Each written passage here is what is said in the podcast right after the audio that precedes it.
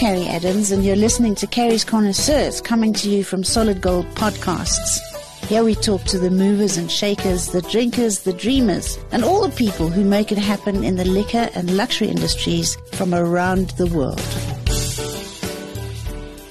Good morning, everybody. Today in my studio, I've got Miles Mossop. You can see, I don't have to tell you he's gorgeous. I don't have to tell you he's one of my favorites because you know he is. Miles, thank you for coming in to Carrie's Connoisseurs. No, absolute pleasure, Carrie. Thank you. I don't know why you're in Johannesburg because you're never very far from the sea. Geez, these days I feel like I never get into the sea. I work too hard. I think I haven't surfed since the middle of August. It's tragic. You could have been surfing in the vineyards, from what I gather. I mean, I think Cape Town's been underwater since for most of the year. Hey? Yeah, we've had a crazy, crazy winter. A good one in the sense of real great cold units and a lot of rain, a lot of rainfall, and not just Stellenbosch, where I'm based, but places like the Swartland, where they generally get very low rainfall. Mm. But obviously, the two floods we had probably could have done without. Yeah. Do you think? I mean, it was Franschhoek is absolutely in its glory, from mm. what I can gather. It's just. Do you think that that's really bad for the for the harvest for the vintage? No, I don't. I don't particularly think so. I think obviously there are pockets and areas where guys have lost vineyards or they've lost topsoil and had massive erosion. That's never good. Yeah. Um, but it's quite isolated spots. Um, in general, for the for the harvest, no, lots of rain and lots of cold is is great. And yeah. even that late flood that we had now in uh, what, what, was that, three weeks ago? Um, yeah, I don't think, you know, we had some budding happening and we had some growth happening in the vineyards. But uh, if the disease control was done well and the weed control is being properly handled, we uh, should be fine. We'd be fine. Well, we're not going to worry about it because it's not going to help no. by worrying anyway. We'll just see what comes of it. Exactly. So most of you might remember Miles for, I certainly met you when you first started at Tokara. Yeah, in 2000. Because you were Tokara. I mean, you just, he was there for 20 odd years, yeah. I think. And you just are synonymous with Tokara. You will always be. Um, and established that one with GT mm. Ferreira. And it's gone on, as you know, to just be one of our culty type wines yeah. in South Africa. It's a beautiful property and it's beautiful wine. But you also, in about 2004 5, established your own label yeah. your Miles Mossop label, Miles Mossop Wines, I think yeah. it's called, hey? And that's what we're going to talk about today because Miles, when, when did you go on your own? About five or six years ago? 2018, 1 June 20? 2018, so five years ago now. Yeah. So that's a big, brave leap. Mm. Especially when you've had uh, somebody like GT Ferreira looking after your bank account for you every month. and then all of a sudden you don't have GT Ferreira paying you every month and you've got to do your own thing and you've got to buy your own barrels and you've got to. Mm. Where? How? What? I know that you live close, quite close yeah. by to Tokara. Do you still stay there? Yeah, we live in a small holding, about 1.8 hectares. But you don't have a vine on your farm? No, it's not a viable place to plant vineyards and grow grapes. I, st- I still continue to contract grapes in from outside growers. Okay. Yeah. And where are the bulk of your vineyards? She's spread quite far and wide uh, initially when I started, my wines were all pretty much based from Stellenbosch, mm. although there was a small bit of Viognier that went into the Saskia, which was from the Swartland. Mm. More, more so, the Saskia has now become 100% Swartland. So that's Paardeberg, which is Malmesbury side of the Swartland, mm. pretty much close to the, the likes of Adi Badenhorst, Eben Sadie, and David and Nadia. And then I get a little bit of Cinsault from similar area. And then the rest of my grapes are all from Stellenbosch. Um, for the, the Max, the Sam, the Kika, and then uh, a couple of other wines as well. It's interesting you say that. So I've got a really nice customer that I do events for. And next week I'm doing a wine tasting for him. And I said to him, he said, give me a couple of topics. What do mm. you think we should be doing? And I said, well, we could do, you know, like Super Tuscan. I sort of think of Super Stellenbosch. So I nice. said, should we do Super Stellenbosch? He said, yeah. And that's in fact why I was talking to Winnie Bowman when you came in this mm. morning, because we were talking about what are top six super Stellenbosch mm. cabs. Yeah. And it, there's just like so many more of them. You can choose any cab from Stellenbosch, really, and it's nice. Pretty eh? much, yeah, I agree. I'm, so I'm, a nice. big, I'm a big fan of Cabernet Sauvignon from Stellenbosch. Yeah, it's, me too. I have three wines currently that are dominated by Cabernet Sauvignon from Stellenbosch. I'm going to bring out a fourth uh, next year, a straight Stellenbosch Cabernet Sauvignon. So that's a large component of my of my brand. Well, that's what we're going to talk about. So, for those of you who don't know about um, Miles's wines, you have to know about them because they're really, really good. I remember the first ones that we tasted was the introduction red and introduction white, I think. Or did you make Max first? No, I made Max and Saskia first because when I started my brand, it was tiny. Uh, GT at Tokara allowed me to start my brand. Yeah. So I wasn't allowed to use Tokara's grapes. I had to buy grapes in. And um, That's a bit so, mean. No, no. Why no. did you tell me? I would have, I would have punished him for that. no, I prefer the separation. I think he did, and it actually it worked out really, really yeah, well. yeah. And the first two wines I made was a white blend and a red blend. And at the same time, this is 2004, myself and my wife had started a family. Saskia had been born, Max was on his way, um, and um, I wanted to give these two blends names because I think a great blend deserves its own identity and its own name. And uh, for us, it was just logical. We were like, well, we've got these two young children in our lives, dominating everything of our lives, And still do. yeah, they still do. And let's uh, let's um, let's name the wines after the children, and that started the theme of the family range. So So there's a family range from from Miles Mossop wines, Hmm. and we've got Max, who is your son, and that is a Bordeaux style blend. Bordeaux eh? style blend from Stellenbosch, yes, Yes. dominated by Cabernet Sauvignon. Yeah, and it is delicious. The last time I tasted it was really delicious. We've got better expletives for that, but we'll keep it tidy in case YouTube gets cross with that. Um, so there's there's the Max, which is your Bordeaux style blend. Then you've got Saskia, which is what? Saskia is what they now term a Cape White blend. So it's a Chenin Blanc dominated white blend with a Clairette Blanche, Grenache Blanc, uh, Viognier, and Verdejo in it. So five varieties, and that wine is 100% Paardeberg, 100% Swartland. Okay. Part of any of those old vines projects? or There are a lot of old vines in there. The, the Chenin Blanc uh, in this wine, the oldest block is now 51 years old. The, uh, Wow. the the next block is about 43 years old, and then the Clairette Blanche is also around 43 years old. It's just the Grenache Blanc, the Viognier, and the Verdejo which make up. I'm just trying to remember the total percentage, but it's about 30% of the blend are younger vines. So it doesn't qualify as an old vines Oh, I see. wine. Okay, but do we but care? it's majority we don't old really vines. care about Yeah. that. Um, the wine is nice. then you made you named run after your gorgeous wife. Yeah, more recently. So that's the Sam. That's uh, That's here. the Sam, and that's Sam. I had such a fun interview with Tim Atkin actually a little while ago here, and we were talking about all this stuff, and we spoke about you because he likes that wine very, very Yeah, much. Yeah, he gave it 97 points. I know, which is very nice for you. What's Yeah. in there? So this is Cabernet. I like to call it a Cabernet Sauvignon, but I do blend in a little bit of Merlot and Cabernet Franc into this. So it's 92% Cabernet Sauvignon, Okay, so it's basically dominated Cab. from two blocks in the Polkadraai Stellenbosch, and then there's a little bit of Merlot in there from the Bottelary area, and then again a little bit of Cabernet Franc from the Polkadraai area of Stellenbosch. So it's all Stellenbosch fruit, and That it's my Polka flagship red. dry area. Yeah. I It's it's actually sort of for me. It's the ugly duckling of the winelands. It's like really not. Pretty. Yeah, that and Bottelary are probably It's- like on a par, but they produce like beautiful wines. really ugly, and it's got the best soils. I mean, Yeah. it's producing some absolutely amazing. Yeah, for me, I mean, Helderberg and Simonsberg are fantastic, and I have used fruit in my wines from Yeah. there and in the Yeah. SAM. Um, but they, they've got those deep red clay rich soils, and you get a lot of growth, get big yields, and you end up with a more perfume, maybe slightly more herbal Yes. character in, in your Bordeaux varieties. Mm. But because the Polka has got the highly decomposed weathered granite soils with a lot of gravel, a lot No. of sand texture in it, It's you delicious. get beautiful concentration. Yeah, it's Yeah. delicious. Yeah. I was tasting some wines the other day from um, from the Torren. Mm. It's just like really classy wines, Yeah. you know. It's really, but as I say, ugly duckling pylons all over the place, and it looks like flat and marshy and horrible. I, but it's not really, is it? I Oh, well, you move up on the slopes, and then if you get up on those slopes, which sort of head over towards what we would call Stellenbosch Kloof, which is where Jordan and De Morgenzon and them are. If you get over those slopes, they're well drained, they've got good exposure, you can see False Bay, so you've got some beautiful sea breezes coming through in the afternoon, so Yep. it cools it down slightly. Um, poorer soil, so you get low yielding vines. Um, yeah, beautiful. No, it is absolutely Hmm. gorgeous. So this Sam is a bit of a, a cab type blendy thing. Yeah, And then what else have you? Oh, you made one for your father. yeah, I did. I knew your father, not hugely well, but I met him a couple of times, and he was just. He was another one of those additive people in the wine industry. He was gorgeous. He loved to get drunk. you loved a good bottle of wine He and then, a, and then nice wine. and then a good cigar at the end of, it, end yeah, of the day. exactly. Yeah, he so loved his- we we drank a couple of bottles of port together, your father and Mm. me, and smoked a few cigars together, and he was lots and lots of fun. Tell us about Miles as a little boy. Oof, I don't know. Grew up in Somerset West. Um, always loved my sports. Loved my swimming.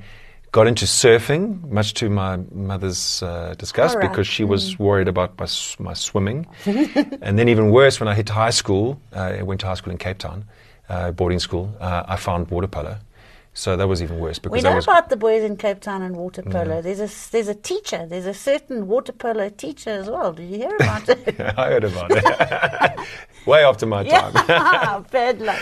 and um, yeah, and I got into water polo, but always loved my surfing, always loved my sport, and had no idea what I wanted to do, um, as all boys do when they leave school. You know, went to the army, thought that'll occupy me for a out, year, yeah. but it was supposed to be two years, and then it was reduced to one year, and um, even came out of the back end of that, and I still didn't know what I wanted to do. Had applied at Stellenbosch University for BCom, and I'd applied at uh, UCT for a um, I think it was called, uh, sorry, a building science degree. Yes. And I had a lot of friends at Stellenbosch, and I thought, well, I'm going to go to that university because it seems like loads Much of more fun. fun. Wasted a year there completely. And came, yeah. I came back out and then went and studied a BSc in geology. Funny enough, I know. yeah, and graduated as a geologist. So you went from building science to geology. Yeah. to, you were really a bit confused. And then I came out of that, and my father said to me, he was involved in the wine industry. It wasn't his business, but Mm. he had a small port farm, port producing property in Calitzdorp. And he was very involved in the industry when it comes to journalism and tastings yeah, and it was great. competitions. It and, was know, very edited. He used to run the uh, Diners Club Winemaker of the Year competition, he used to run the SAA selection tastings and all that kind of stuff. And then he was the one who suggested me, he said, Have you thought about wine? I said, Yeah, actually, I have. So he said, Well, why don't you go back and do that? I said, Great, thanks, Dad. He said, But I'm not paying for this one. yeah, it's, it's a good antidote. I said the same to Jonathan. You can go and do what you like, but I'm finished paying for you. Yeah. yeah. And then I got involved in the wine industry. And so my father really probably gave me my grounding uh, in the wine industry. I suppose your. Mm. geology degree has helped you as far as your soils and things are concerned, because Well, it's all about the soil. It did give really, me one year it? off the degree because I, uh, it's a basic BSc you Yes, start with. So instead of having to do four years, I could do three. And even in my second year, there were a few um, modules that I didn't have to do. Yeah, yeah. And then it gave me a good grounding because I'd also done geochemistry. So the chemistry side What I was very strong. geochemistry? it's the chemistry of rocks, how rocks weather, how It water and minerals like- move. Yeah, it's very. I thought you were going to say the chemistry of rock. I was going to say what, like Freddie Mercury and Rod Stewart. I am. I've never heard about geochemistry before. Yeah, when I started my geology degree, I was doing a major in ge- geo- geology and in zoology. Because at first I thought I'd be interested more like in archaeology. And then I realized, no, that's not really where my interest lies. it lies in the chemistry side. So then I realized if I'm going to work as a geologist, I actually have to do geochemistry. Mm. So I had to do a little bit of a jig, rejig in my geology degree. And that gave me a great foundation in the chemistry of soils. Mm. And also because I had to do chemistry too at university. With that, gave me a, yeah, but it gave me a huge. I had such a huge advantage when it came to studying wine chemistry because Yeah, my I'm sure. chemistry was quite advanced. So. Why? Yeah, it is. Mm. Marzi, um, you had like a little bit of a break between university and Mm. and um, and Tokara. Did you go overseas? Yeah, I worked some vintages overseas. Yeah. Where So did you go and do? Yeah, so my final year practical that you have to do as a university student, I did at Thelema. Mm. Giles Webb at that point had an interest in Spice Route, so I also did part of that harvest with Eben. Met him for the first time there when he was the first you know, winemaker at Spice and Root. that was that was Charles Baker. He's Yeah. such a visionary. It was Charles, John And Platter, uh, John Jabulani, and- yeah, and, uh, and Giles. Those were the partners, original partners yeah, Spice Route. It was great, and that was Eben's beginnings, Yeah, hey, and yeah. yours clearly. Yeah, so I did my first harvest there and at Thelema in 1998. And then when I graduated, I went to Australia. I went to um, South Australia to a region called Clare, which is north of Adelaide, north of all those famous places like Barossa, McLaren Vale. mm, thank God. Um, and I worked in a winery called Knappstein, which was owned by Petaluma. I think it still is. And we focused on What did you make Chardonnay? Oh, they made quite a lot. Chardonnay, they were known for their Rieslings, um, known for their Shiraz, but they made some great Cabernet Sauvignon as well. Um, those were the four main varieties that we focused on. A little bit of Sauvignon Blanc, a little bit of Gewürztraminer. And came back, and did you did you actively look for the job at Tokara? No, so then I, I actually came back and then I went on a trip with my father and his uh, and, and my stepmom, uh, Lynn, and my brother, and we went and did a little stint tasting at Bordeaux of an Expo, and then we went to. Uh, well, we went to the, the sorry the Loire, and then we went on a barge trip, and so a little bit of a Mm. Stint fun, there, yeah. and then I came back, to, and then I went off to America, and I worked in Napa Valley. Did you? So I worked at a farm called um, Far Niente, which is very. I'm starting to love the wines Yeah. of Napa, but they're so expensive. You can't buy them. Yeah. And the nice thing about Far Niente is they were in Napa, Chardonnay, Cabernet Sauvignon, but they were more European in style than they were typical Yes. Napa style. Yeah. So I had a four month harvest there, which was brilliant. I had a great time there. And then while I was there, I was looking for work in the States. I was struggling. I wanted to stay. Did And, you? Yeah, I really enjoyed it there. But I, visas were the issue. South Mm. African passport. I had my, my internship visa, but that wouldn't extend to continued work there. And then I started applying for jobs in South Africa. And my father was the one who said, Have you heard of GT Ferreira? And I was like, No. Who's he? Who's he? well, he's building this winery next to Thelema. oh, that thing. I saw it going up last year. And, um, and uh, he said, well, Giles is um, the one hiring. And I'd worked there at Thelema. He said, maybe you want to send Giles an email. So I did. And um, very lucky to have got the job at Tokara. Well, it was a bit of a marriage made in heaven. It was good for both of you, actually. And and then, as you said, GT was benevolent enough to allow you to have your own label, Yeah. which is quite good because a lot of wine own farm owners don't let that happen.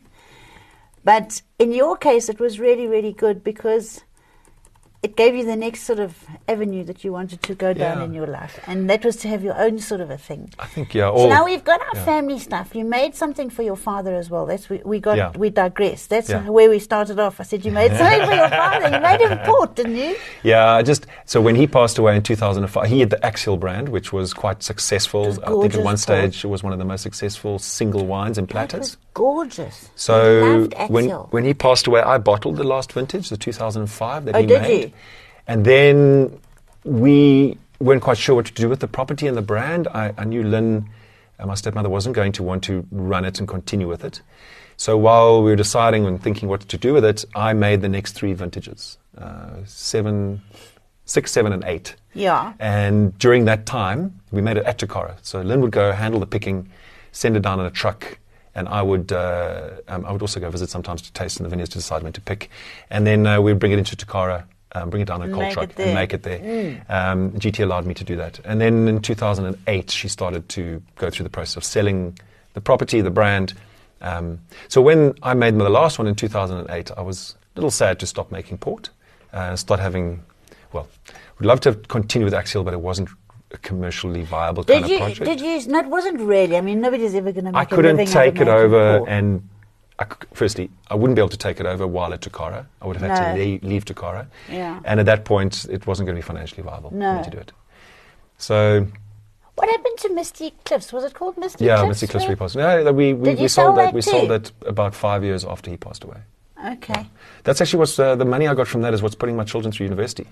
Okay. I put it into a fund and said that You can be Tony. That can be it for that Tony's contribution to the. Oh, that's the wonderful. So yeah, so then I, in 2019, I was 2018. I was having a casual conversation with Mornay from Delaire. He was telling me about this lovely Touriga Nacional Vineyard in um, the Faure area, which used to be part of the old Bredell property. Yes. And um, he could probably get me some excess, some additional Fruit. fruit. So I said, well, geez, I'd love to make a port again.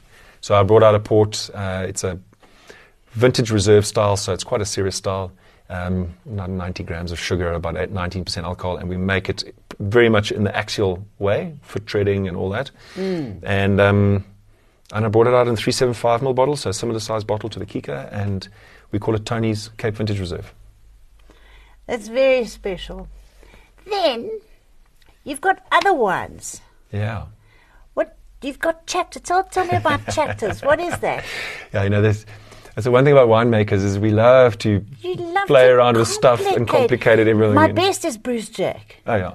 Brucey Jack, honestly, he needs to write a book. He's got about 2,000 labels. I said, just keep it simple, stupid. Well, the, labels are a book. If you just took each one and made. the customer doesn't know which is which is which is which, you know. No, I think uh, I think I've got quite nice clarity in my ranges now. So I've got Yeah. the family range, which is there's four of The them here: names, the yeah. Saskia, the Max, the Kika, Just and let's show the Sam. everybody. So this is, a guys, they're lovely labels as well. I love these labels. and There's a story about these labels. Yeah, that's hey? my wife's. Uh, yes. that's my wife's her in the business. contribution. Yes. It's so pretty. Yeah. Buy, buy this. It's really, really delicious wine. I promise you, I'm going to use it next week. Oh, no, but it's not the cab. I'm going to use that. is that available in in um, Johannesburg? Yeah, it is. We just came up actually this week to do the launch of this. Okay. So I did a, uh, a tasting yesterday, and we're showing it around. And, Okay. Yeah. So that's the Max. That's the family range. Yeah. So we've got Max, we've got Saskia, we've got Sam, Got Kika, we've got your Kika, and we've got your dad. The Tonys, yes. So that's my flagship range. Done. Nice and easy. Then at a price point below that, we have what we call the chapters range, and those are single terroir, single varietal wines. So I have at the currently I have three chapters, and they all have numbers. This is where it gets a little confusing, Yes. but I'm going to drop the numbers so it'll be a little more clear. We have a Swartland Cinsault, Yes. which is sort of fresh, crisp, 12.5% alcohol, Yeah, really crunchy. Uh, we had it yesterday at lunch, and everyone actually that's probably what most people drank at lunch. Delicious. Yeah. Yeah. Um, so that's from the Swartland, and uh, that, that matures in concrete, and we keep it very nice and fresh for one year. Then we have a, a Chenin Blanc from the uh, from Stellenbosch, old bush vine, registered old vines, Nice. planted in '82, fermented in barrels, but mostly older barrels, and um, it's got nice richness and texture. But again, we keep it nice and fresh. So, 13% alcohol. I'm almost inclined to say that I think I prefer Stellenbosch Chenin to Swartland. Yeah, so I had a Swartland Chenin in the in the range, and I have stopped doing it because my preference, I wanted to keep things simple, was the Stellenbosch. But that was just my preference. You I do I love the Swartland s- Chenin in this blend. In these blends, Yes. it works exceptionally well. That's old, very old vines, Yeah, though, isn't yeah, it? You said, yeah, hey? Yeah. I, I was chatting to somebody the other day, and I, I think what happened long ago was nobody was really very interested in Chenin Blanc other Yeah. than for brandy. yeah, yeah. Oh, I said to Tim Atkin actually, I said to him, I'm sure that the guys at the KWV said, just bugger off to the Swartland or wherever. that- You know, it's ugly there. No, nobody's going to look at you. It's dry. It's hot. It's terrible. Just go and plant Chenin Blanc there. I think also because and it- we'll it- use that for the it- brandy. It, can grow in poor soils and hot climates and and, still so produce a large generous, volume. yeah, yeah, such a generous grape. So, Mm. I th- but I honestly do believe that that Chenins from Swart, uh, from Stellenbosch, Yeah. if we look at them, the nicest Chenins in the country are from Stellenbosch. I think we're going to get shot down in flames.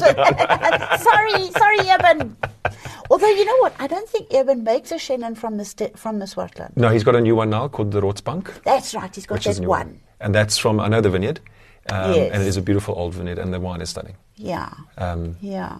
but yeah, And I think that I think that the Mullineux make theirs from the Swartland, don't they? yeah, yeah, they're, they're single terroir um, Yeah. Chenins off from the Swartland. So they got the Syrah and the, you know, the single. We're just a bit biased. I think Stellenbosch is, is I- wine royalty, full stop.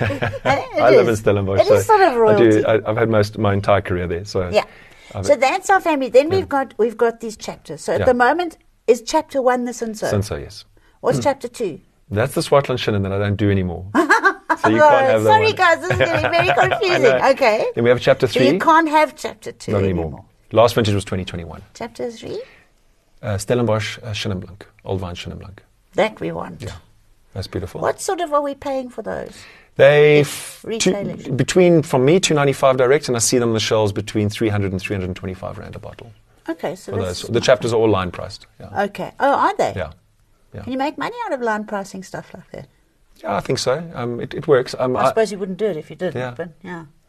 Chapter four? that is a old vines Sauvignon Blanc. Really? Yeah, I know. It seems weird. I was going to drop that because it didn't make Old sense. vine Sauvignon Blanc. Yeah, so it's a vineyard planted in 86 in Stellenbosch, Bushvine vineyard, low yielding, fermented in older barrels, whole bunch pressed um, Okay. natural ferment wine, and it's a, it's a So Sauvignon you Blanc. barrel ferment, so it's like a bit of a.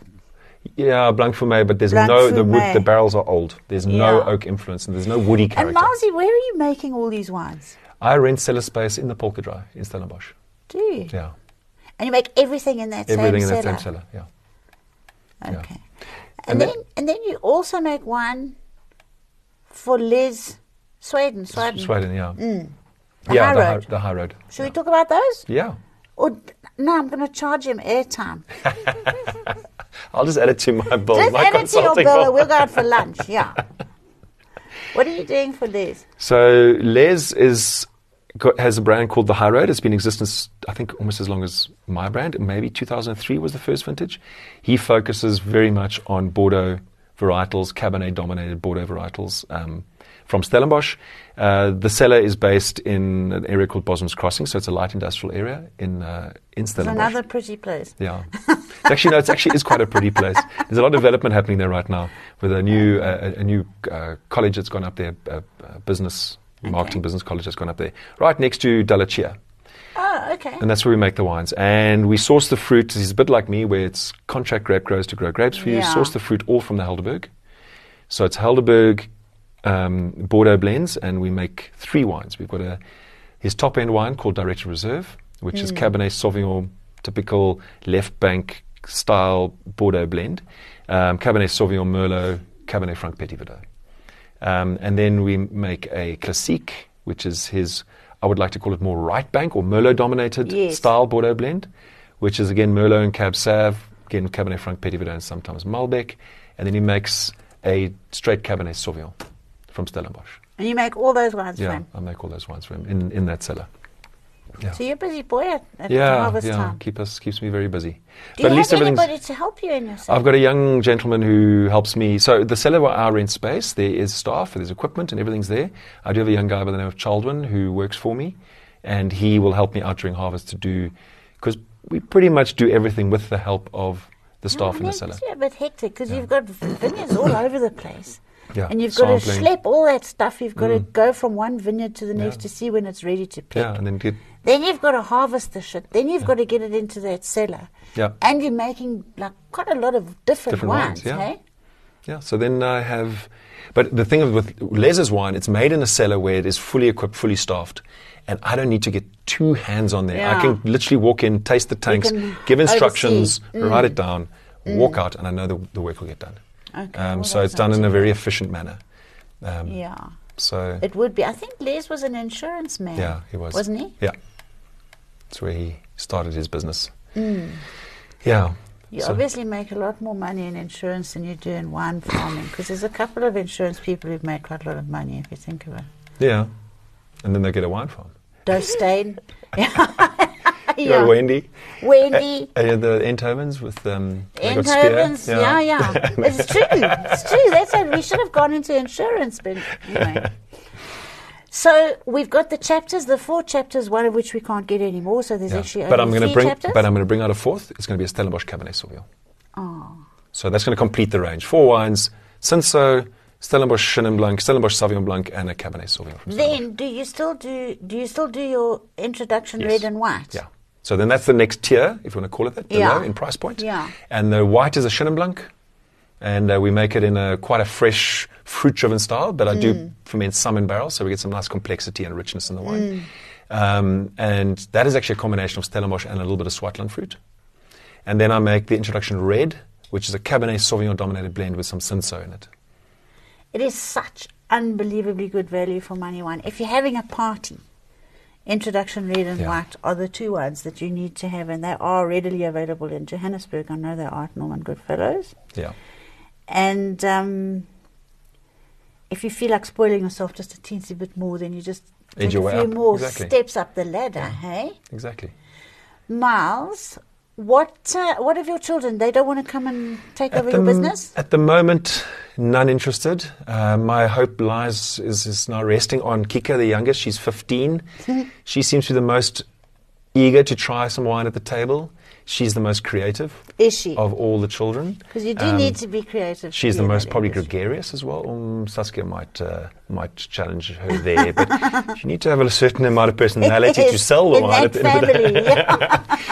Um, so she perhaps she has shown some interest. Um, Saskia, who's the eldest, who's studying business, amazing academic, achieving the highest highest results at university, um, is only interested in running business and making money. But she's now dating a winemaker who, funny enough, also surfs. Oh, really? Her mother, I think, is She's got a bit of a out. father complex. Perhaps I don't know. Maybe I don't know. What have you done? So maybe there's hope. Who knows? Maybe, Maybe that one day he comes into the business. Well, I don't she know. can run the business Yeah. and he can make the wine. and I can go surfing. And you can go surfing. Are you Max- still going to surf when you're 153? I plan to surf until I cannot Okay. stand up anymore on a board, and then I'll probably sup because then I just Have have, you to stand ever up. a little. been bitten by anything? No, Not caught by a shark or anything? no, no. I've had sharks swim around me. I've had sharks in the water with me. Um, I've never been in the water when someone's been attacked or or been properly charged or had any incident, but I have seen them in the water with me. Yes.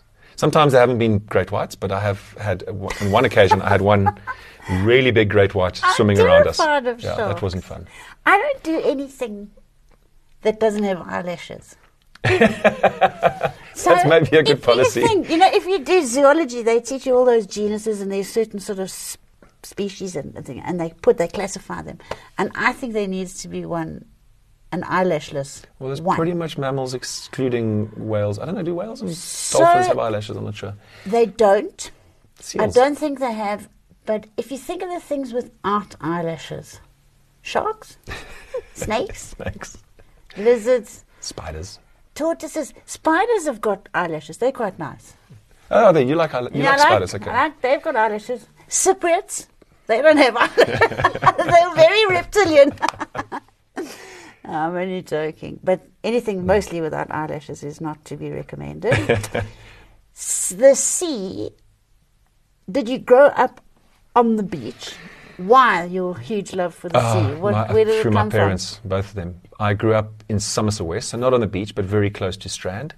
Uh, my father used to surf in his younger days, but then he stopped surfing and he took up kayaking, but in the sea, and then he took up paddle skiing actually. So he was a paddle skier.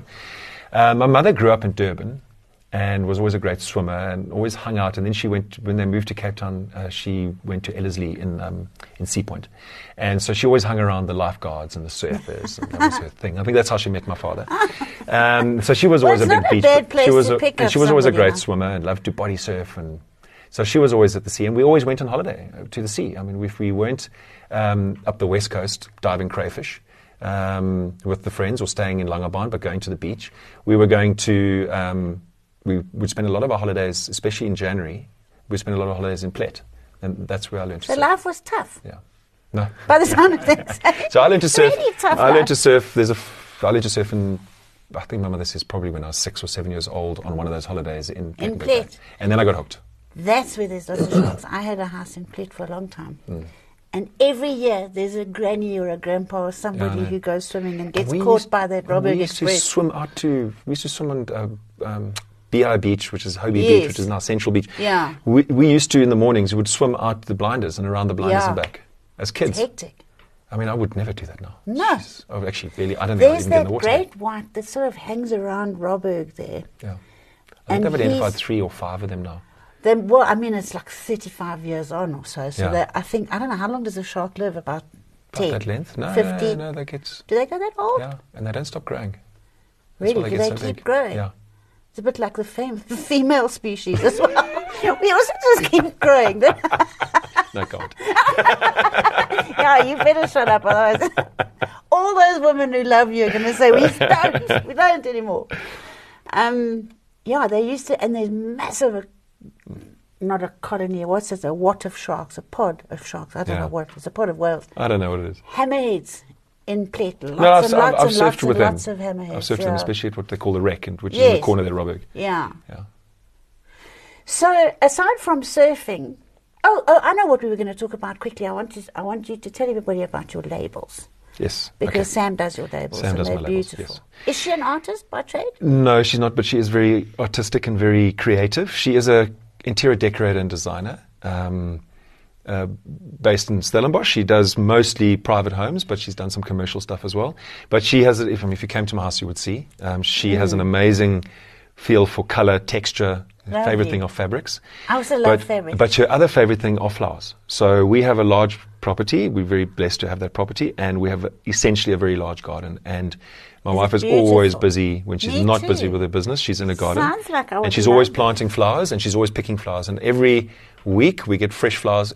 Every single house. I mean, our house is just full of flowers.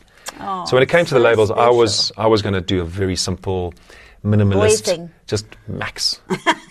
Nothing else on the front label and some information on the back label. And um, I showed this concept to my wife, and she just said, "No, you need to. We need to draw someone to the label. We need color." And uh, I the mean, concept came up with flowers. Pretty, isn't Yeah. it? And it's just Yeah, we were up the west coast in flower season, and obviously there are not a lot of poppies there, but there are sometimes in the dunes. There's some endemic Yeah. poppies, and we were having a fantastic time. there's Kids- those little red wild Yeah. poppies that they've got. you get those little purple ones as well. Yeah. And um, my wife said, no, we need to put flowers on because it's the children, spring, poppies, new beginning, new life. Um, and, and that's how the concept came. And it's, the labels have changed a little bit o- over the time, but all of them have the poppies on the labels. Yeah, I know they they really are Mm. beautiful. aside from winemaking and and um, surfing, what else do you do? Funny enough, I got back into playing water polo quite recently. I used to play a lot of water polo at Okay. school and university, and then university finished, and I just stopped. And then my children started finding the, a love for the sport, and Mm. my wife suddenly saw a different. Like I'd go watch rugby and cricket, and hockey and netball, and and I would like just be like a very. Uh, I wouldn't be one of the. I would be one of those parents who would be wouldn't Not be get involved too involved, yeah. as soon as they found me next to a water polo pool, I was screaming at the ref and shouting. and my wife said to me, "I can't, I can't sit with you. I'm not you- coming you with you anymore. You need to do something about this. Either you coach or something." And I said, Yeah. "No, you know what? I'm going to start playing again." So I play water polo. Okay, I love that's it. good. Um, and I swim to keep fit for surfing. And the other thing, kite surfing with my son. I taught him how to kite surf for the last few years. So we'll kite surf a bit together. And I like fishing. Oh, Yeah, really? so again, all the water. All the water, your stuff. water, I try to get into mountain biking because I live in the mountains, Oh, and no, please, and that that bike. Eventually, my wife just said, "Gee, look at that bike. It's Just just, get rid of it." it. So Yeah. I sold it this year. And you know, people have very bad Bought a surfboard. accidents. So, did you buy Yeah. another surfboard? another surfboard. They have bad accidents on those bicycles. I have a friend who pretty much had to have like a whole like hip and leg reconstruction. yeah, I've he fell off friend who his broke bicycle. his neck. no, No. it's not worth it. No. I my bicycle hangs on a hook in my garage. That's what mine was doing, gathering I've dust. Been there for about two hundred years. yeah. Yeah. What is your favorite wine out of your Hmm. lineup of wines? I know it's a horrible question, but just pick one. It can be changed No, it, tomorrow. it would be this. It would be the same. Is it? Yeah. Is it the Yeah, same? yeah. It's my flagship. It's our most expensive wine. It's probably the one that's uh, th- it gets the highest accolades. Although this one often gets Like that little consistently sticky. gets great, great ratings. We, you make great sticky wine. You always have. had. Yeah, I think I it I came from your father's genes. Yeah, perhaps. I've always loved so. stickies. When do I, when I had the, when we had the first two children and I already pretty much had the wines, so it was just allocating the kids' names to the wines. When it came to Kika come, being born in 2008, she was born. I, I had to come up with a new wine. Mm-hmm. A lot of people say, "Oh, you got a white and a red. You have to have a rosé, or what about a bubbles?" Mm. Long think about it. I was like, you know, you know what? We make great sweet wine Oh, in South we do. We and I'd such making some at Tokara already, Yes. Sauvignon Blanc Yes. from their vineyards out in Elgin. And um, I was like, no, Chenin Blanc makes great sweet wines. And I've got best. Chenin Blanc as one of my, So that Themes. sticky wine is it a noble late or A is noble it? late, yeah. Is it? yeah, so it's quite tricky to make. Um, we have to go And into do you inoculate for botrytis or do you, No, does it just happen? happens, so we've got to wait. Okay. So there are vintages where I've skipped, where I haven't got botrytis. So this is the Mm. 2023. The previous vintage that I produced was 2021. We didn't make it 2022. So that was a bit of a disaster because sure I had no stock I'm for sure you don't make too many bottles, hey? 2,900 half bottles. No, it's not a hell of a lot of wine, hey? Yeah. Marzi, where's your biggest market? Are you exporting your wines? Germany and the UK, they're sort of, I'm always, they're always asking who's bigger now, you know, because there's always like a Mm. little competition between them, which is great. Uh, Germany and the UK are my two biggest markets. Yeah. Um, uh, although, sorry, actually the UK, sorry, South Africa is my biggest market, but in export terms, Yes, Germany and in the e- UK make up probably Yes. equivalent to what I sell in South Africa. really? Yeah. It's a nice balance, Yeah. actually. No, it's good to have a good dis- domestic market. Well, really you've is. got to have a, a reasonable domestic market, but with the with the exchange rate such as it is, I Yeah. mean, who wants a local market? You don't. Yeah, Sell so it all overseas. nice to, nice to You hedge got, a little bit. You got another few years of university to pay for. I know. know. so I keep coming up with new wines. what are we going to What are we going to eat with the Sam? So we ha- we've decided this is our favorite. So what are we going to cook with it? This for me, um, so with a max, which is the Bordeaux blend, I would be looking more at like lamb, um, you know, maybe veal. With this, you're definitely looking at probably more than likely beef, um, or an oxtail stew. Um, lamb shank could work pretty well with it as well. so Um, something big and generally, rich yeah, and maybe not something on a hot day like today, but oh, we No. could. I'm sure we could find. Then, if you're looking for vegetarian options, then it would be something like a. a, a we mousse- don't want It would be like a options. moussaka or something like that. We don't like do veg. vegetarian. It's like showering with a raincoat on. Why would you even get in the shower? Why would you bother to eat if you're not going to have something nice on your plate? That's generally my approach. I do have a vegetarian for a Oh, we daughter. al- a we daughter for a always vegetarian. laugh because you farmer boys are all so funny, and and you your vegetarian option is chicken. chicken, exactly. and then we'd have. Ah, Marzi, your wine is gorgeous. Thank you for coming to see Absolute me. Absolute pleasure. Thank you for your time. Um, We can get this everywhere. It's all over in South Africa. Yep. it starts off. I'm trying to think what the entry level pricing for the introduction It's a red and white is. It's under 100 rand, or is No, it just no, over it's not. 100? It's- no, it's now in the region of 120 or 150. Oh, Is it 150? 150, yeah. It's still fine. Yeah. Um, and they go up to what's the same at the Just stage? around They go 1,000 rand a bottle. Is it Yeah. okay? So you can choose. You can choose. You can have something entry level, something medium, like a real Goldilocks. Yeah. Small, medium, large, and they are absolutely delicious. I promise you, just as delicious as you are. You're still so cute. We loved having you, and we will put all of this into into my um, newsletter and stuff, and maybe I'll see if I can make a plan with Terry. See if we can put some of the wines into the little solid gold online shop for a bit. Fantastic. See if we can sell some for you. That'll be awesome. Thank you. They're so delicious, guys. I really do urge you to try some. Thank you so much. Yeah, thanks for the opportunity. It was awesome. Cheers.